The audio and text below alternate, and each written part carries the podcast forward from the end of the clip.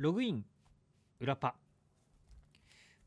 土曜日の夜11時半から放送中。STV ラジオ藤井幸太郎のログイン夜パ。その出張版。インターネットラジオ。なんだっけ？ラジオクラウドとえポッドキャスト用のまあ延長戦ですね。金曜の昼に収録をしてその収録で喋りきれなかったこととかを、えーまあ、その後ちょっとだけ喋る時間です。まあ、今回はねつかここ最近ずっとそうですけど家族増資という「どさんこワイド朝の」えー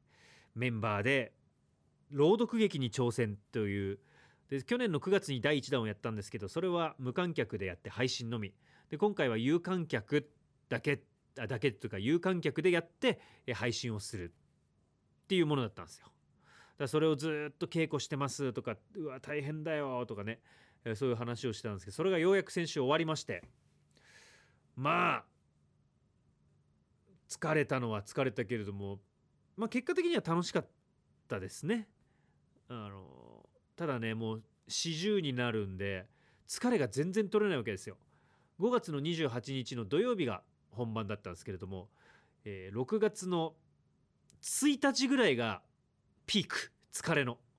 なんか28日とか当日ってアドレナリンも出てるし1日3回公演やったので休む間もなくポンポンポンっていう風に、えー40分ぐらいの舞台を3回。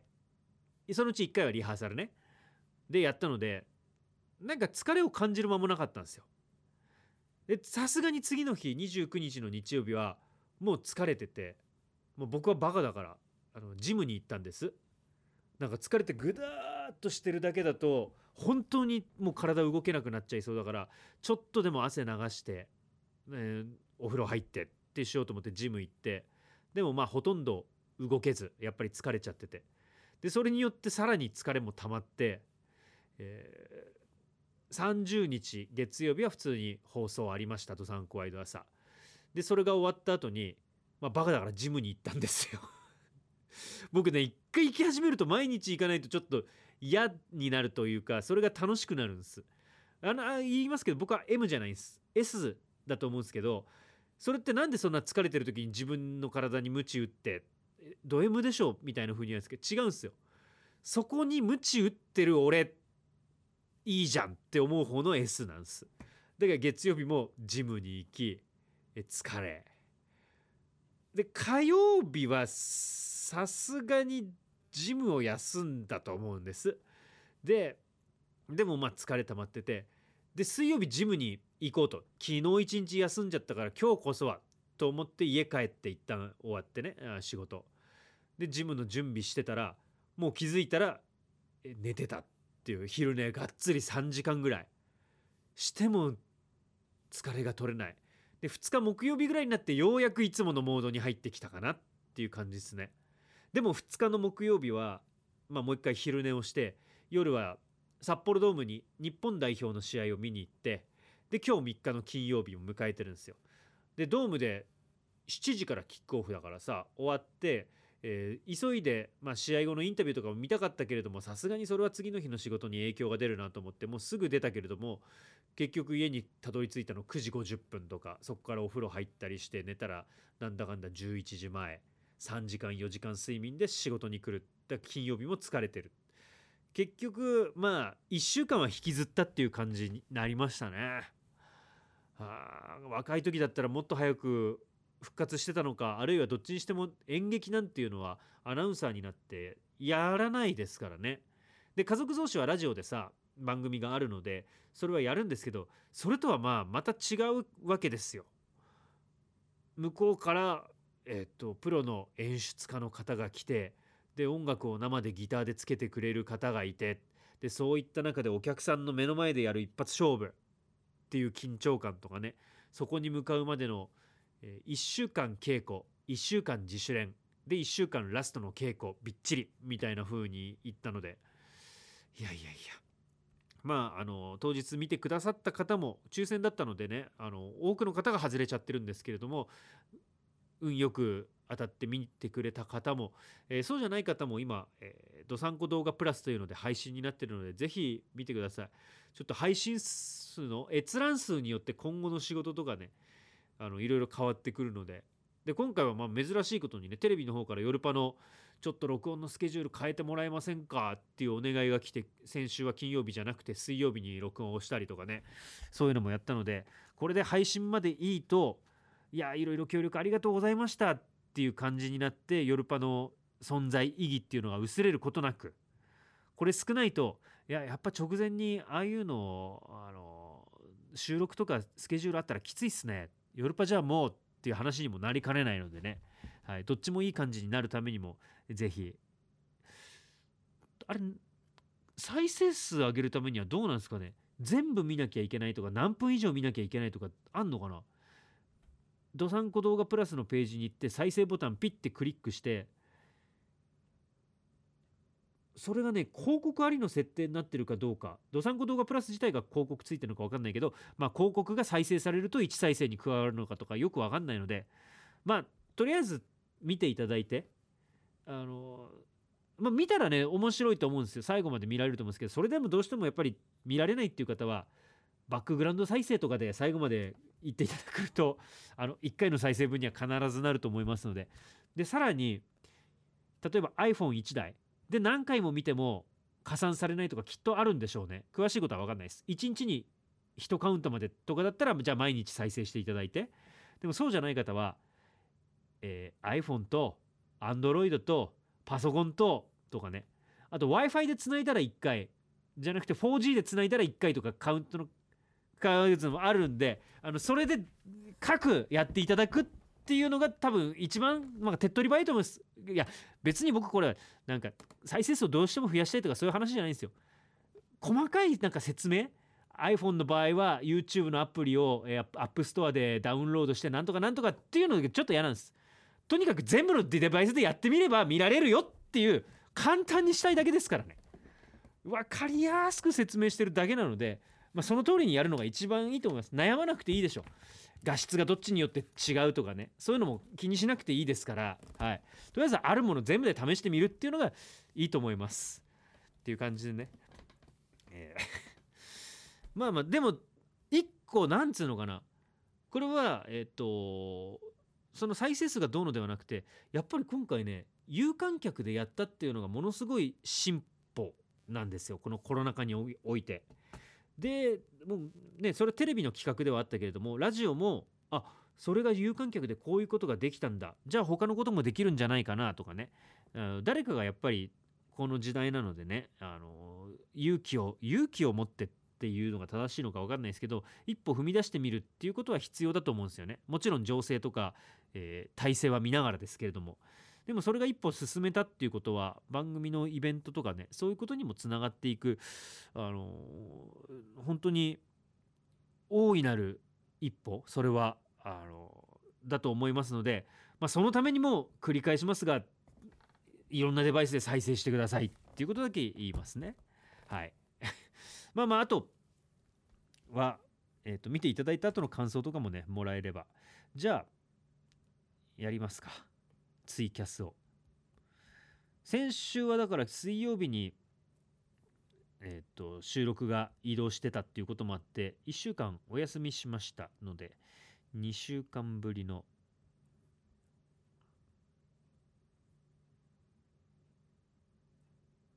ツイキャスいきます。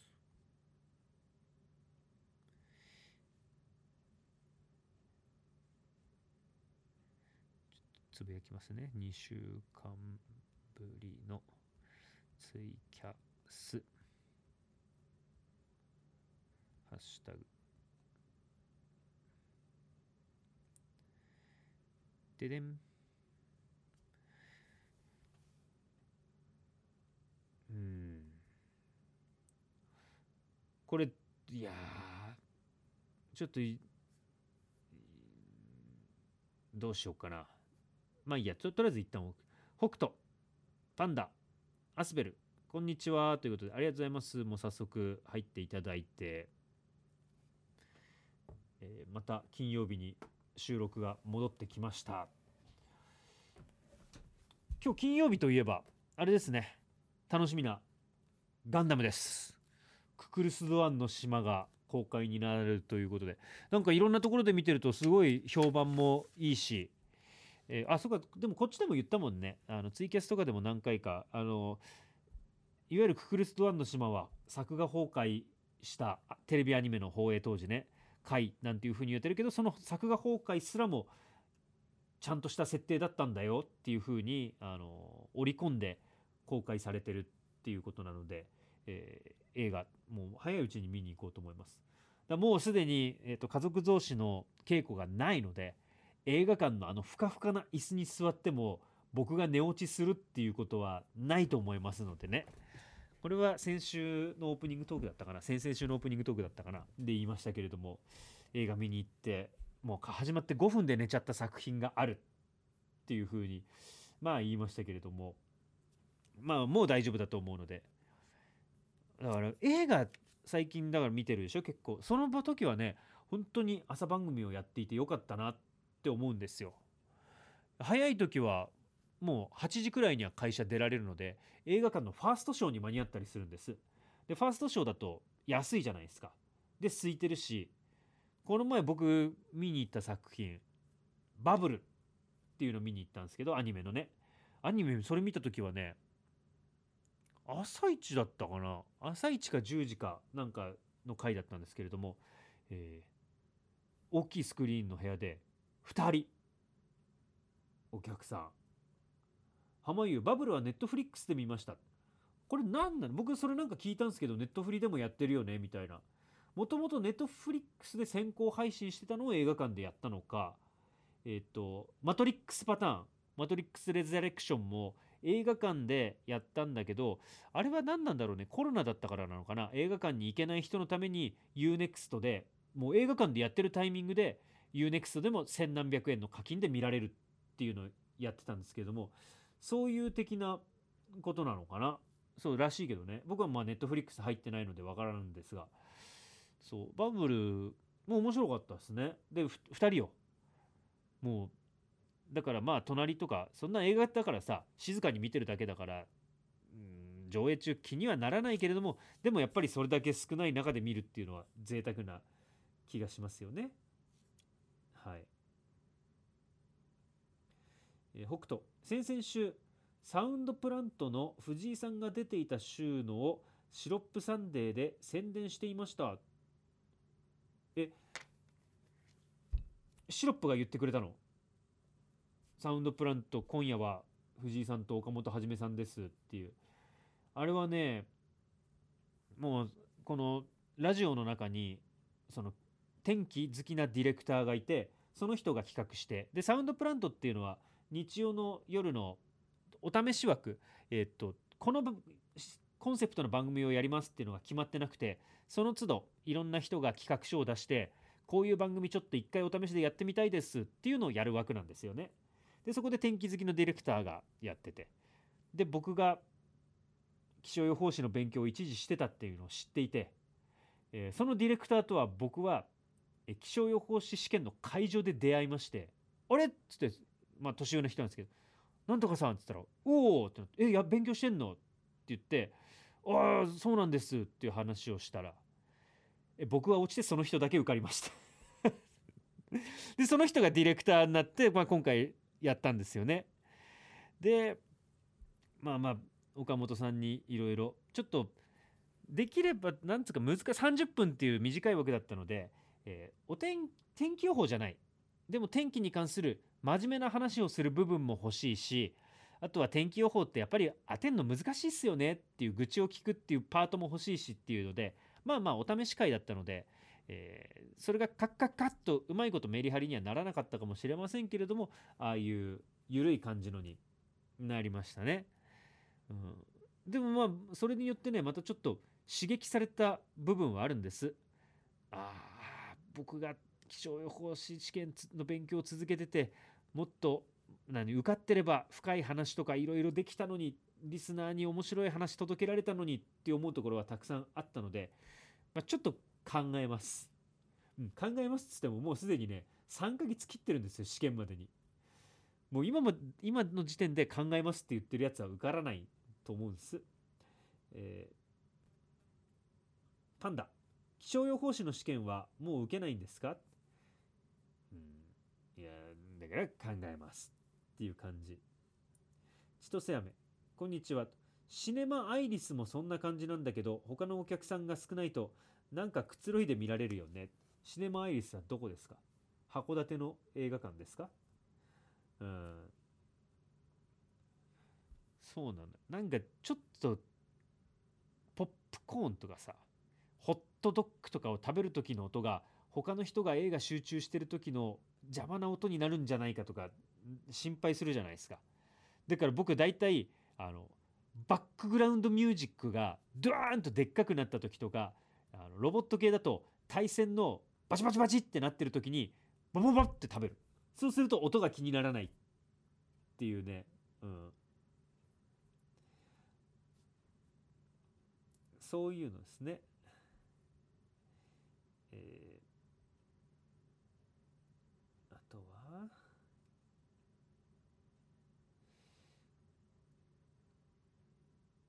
ツイッター北斗。昔 STB テレビの「どさんこサンデー」で気象予報士が天気予報してどれくらい当たっていたのか公表していたのを思い出しました。へえそんなことやった。どさんこサンデーって懐かしいです。僕が入社して1年目か2年目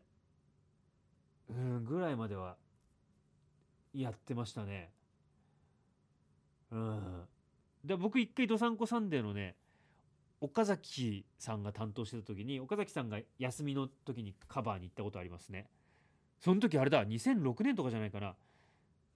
今でも覚えてる新庄選手当時。日ハムのキャンプの頃であ岡崎さんがキャンプ取材行ってて僕がカバーをしたのかな。ですけどそのキャンプの時に当時新庄さんが練習試合とかオープン戦とかまあ実際のシーズンでもホームラン打ったらなんとかなんとか打法ってつける時があったんですよね新庄さん。でその時に、えーと、新庄選手がオープン戦第1号ホームランを放ちました。そのホームランになんとかなんとか打法と名付けました。って言ってニュースを読むっていうのがあったんです。そこはいわゆる、えっ、ー、と一番最初顔が映ってるところね。でその後、まあニュースの概要を言ったら、えー、昨日名護で行われたオープン戦第1打席で新庄みたいな感じになってくんですけど僕その時にその顔出しで読むところの原稿をなくしたんですよね。どっかにもう慣れてない番組だしなくしちゃってもうなんとか記憶の中をたどってはいなんとかなんとか打法っていうのをね言って、つないだっていう苦い思い出もありますねどさんこさんで。はああここで今姉様が、えー、入ってきました。えー、これはまあ姉様のボンミスっていうことでいいんですか、えー、スタジオの使用時間がもう過ぎてるらしいとまだ過ぎてないギリギリもうえー、っとこの後使う人が詰まってると。早く終わった収録終わったんだったら開けていただけないでしょうかっていう。普段12時まで撮ってるんですけど今日は11時半までだったということがあの今姉様がスタジオの中に 紙を入れてなので。ということですいません。あのパッとね例えばパラディンこんにちは、お久しぶりです。すごものすごい久しぶりですとかね、こう日本警備局長、STB に気象協会以外の方で予報士持ってる人は結構いるんですか？とか、ああ、先週、こんにちはとか、ちょうど人が増え始めた時間ではあるんですけれども今日はこれにて終了になります。ちなみにね、STB 社内でね、気象予報士持ってる人は、えっと、社員だけで言ったら、僕が知ってる限りは3人いますね。アナウンサーじゃないです。ディレクターとか記者とか技術の人とかなんかそういうの全部ひっくるめて3人いますね。だから3人いるとねあの独自予報をどれだけしていいとかねそういうの変わってくるんですよ。あの何人いるとっていうのによって変わってくるんですけれどもね。はい。なのでアヒルパパも「えー、今来たばっかり」って失礼いたしました。っていうことではい、こんなちょっとの短い時間でしたが、パンダもありがとう、わずかの時間でもツイキャスしてくれてありがとうございます。はい、えっと、来週は大丈夫かな？ちょっとそれもあの改めて確認します。ということで、短い時間でしたが、ありがとうございました。ログアウト。